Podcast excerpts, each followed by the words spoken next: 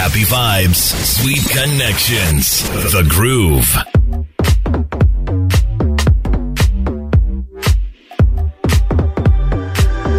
It is The Groove, and I hope you have had a good time with us. I'm talking about so many different things right here.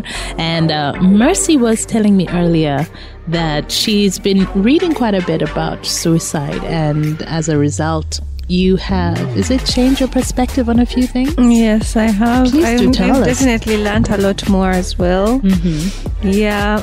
I think one of the things that stood out for me is, uh, you know how people are genetically predisposed to gaining weight? Yes. That if you're, you have certain genes and you expose yourself to certain risk factors, you're at a much higher chance of gaining weight than mm-hmm. someone else is. Mm-hmm. Apparently, it's even children who are obese at some point in life are mm-hmm. almost like ninety percent likely to be obese again later in life. Uh, research shows it is the same thing for suicide.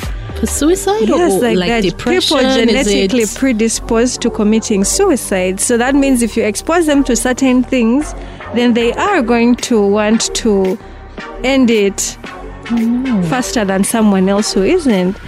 And then it had me getting into a discussion with one of my friends about what that means and what that implies. That mm. I guess when some people say some people are stronger than others, mm.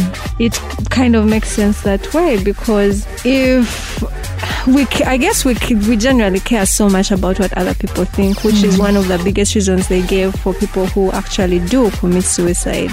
Really? Yes, it's um, thinking, what is this person going to think, or what is going to happen? But usually it's in relation to what is someone else going to think. Wow, I didn't yeah, know and that. Then it had, and then it had me come to, I guess, a turning point, and I'm like, I, I think we care a lot what what other people think. You know, honestly, we care too much. Yeah, we care too much. Yeah.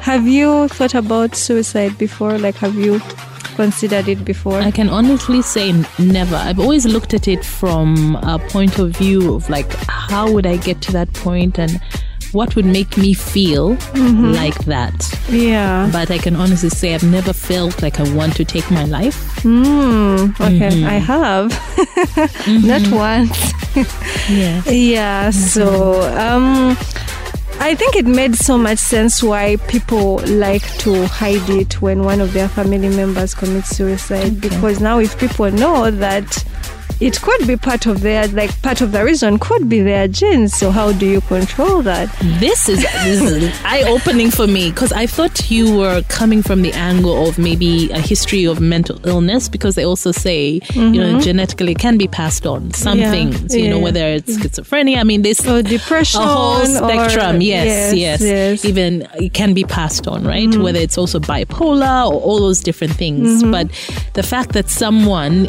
in your family has committed suicide, it's something that can almost, that could be passed on. Wow. That can be passed on. I think that is passed on, I guess, just in different degrees, just like everything else. Mm-hmm. Yeah. And then also the fact that there was an argument about it actually being also um, a way that humans are adapting, which poses a lot of questions, like, Wait, why what? are our bodies evolving? Because, oh, did you know that genocides and everything combined, suicide is still the largest way people die?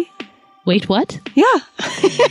Yes. I was also like, wait, what? I had to highlight and share with, like, everyone I knew. Mm. Yeah, so people are trying to understand and argue, like, why are we evolving into creatures who take their own lives? Mm. Yeah, what do you think about that? Well, that is crazy, because number one, that the numbers are that high. It also just means, like you said, people hide it. People hide. They'll generally not want to come out and say, oh, you know, you're so-and-so, this uncle, this cousin, this brother, this sister. Mm. Um, maybe they'll keep it within the family. Mm-hmm. But if we're looking at the larger number of deaths, and you're telling me it's, that even with war and genocide and all these things, yeah, that many people are taking their lives. Yes, that many people are taking their lives. I, I don't know. I think, is it a matter of how we're raised? Is it a matter of how we are taught to cope? Um, I can't I don't know. I haven't looked at the numbers. That's very disturbing. To compare what, um, how, but like, clearly the numbers are much higher than we African think. African society than, and, and then well, what okay, we know the Western too. World is definitely a lot more. Mm-hmm. Yeah, but also I I found out that apparently some people cane bodies, people who commit suicide. Yes, to yes, sort it's of a cultural. Our, yes, and I'm like, why would you do that? I, I don't know. I don't know if it's supposed to be like a like a punishment or... Because I remember the first time I heard about it, they said they cane the body as punishment so that it's not passed on.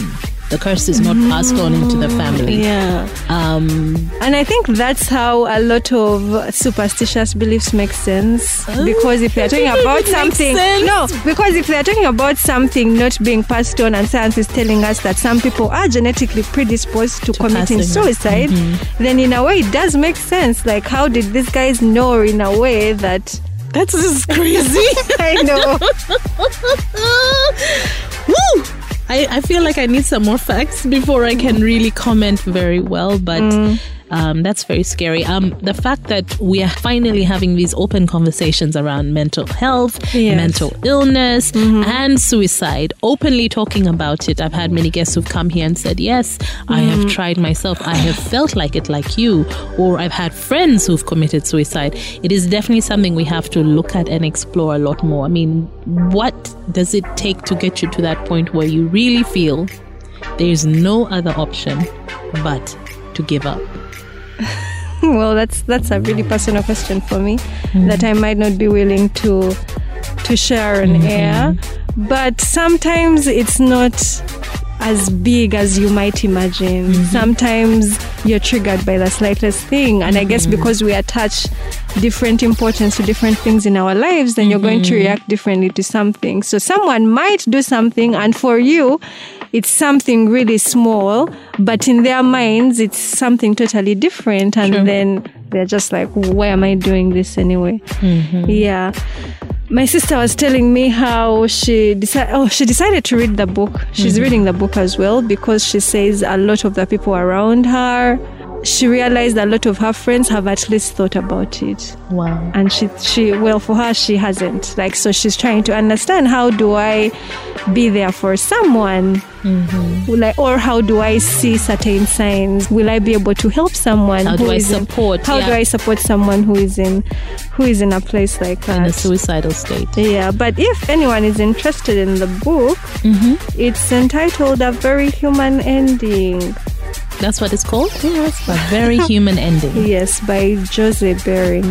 Okay. Yeah. Well, thank you for sharing that. I think You're right now welcome. I have so many questions, so I have to go out and do more research on my own. Mm. But it's uh, been a pleasure having you on the show. Thank you so much for having me. It's always a pleasure. Thank you. Yeah.